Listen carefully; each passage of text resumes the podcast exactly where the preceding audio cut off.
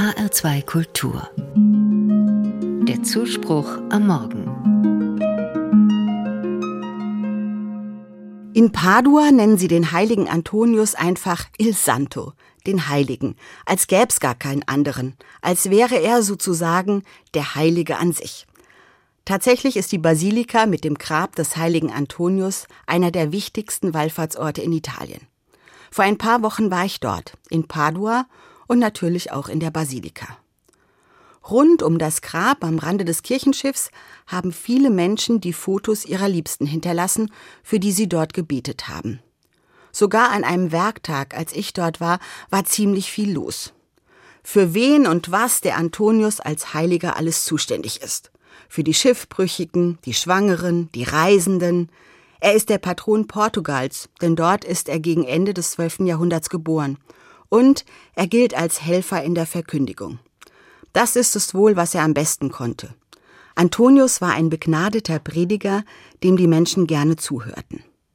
Außerdem finden regelmäßig Wallfahrten nach Padua statt, bei denen Menschen um göttliche Hilfe beim Finden eines Partners oder Partnerin bitten, vermittelt durch den heiligen Antonius. Wie ich gehört habe, soll das auch schon oft geklappt haben.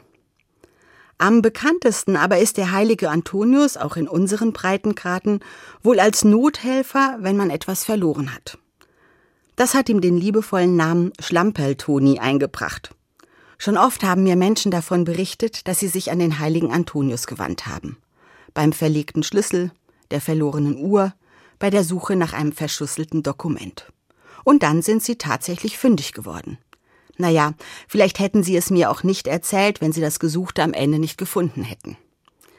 Ob der heilige Antonius wirklich seine Finger im Spiel hat? Es passieren ja keine unerklärlichen Wunder, da zaubert niemand Dinge aus dem Nichts hervor. Vielmehr kommt es immer wieder vor, dass Menschen Dinge wiederfinden, die sie schon fast aufgegeben haben.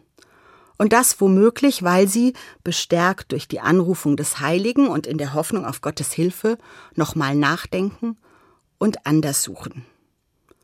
Und ich muss zugeben, einmal habe ich beim Pilgern in Nordspanien meinen Pilgerpass verloren. Dann fiel mir ganz plötzlich ein, bei welcher Rast ich ihn verloren haben könnte, und ich habe ihn tatsächlich wiedergefunden. Was war ich erleichtert. In der nächsten Kirche habe ich dann bei der Statue des heiligen Antonius direkt zum Dank eine Kerze angezündet. Auf dass der Tag heute nicht nur ein schöner Namenstag wird für alle Antons, Tonis und Antonias, sondern auch ein Tag des Wiederfindens.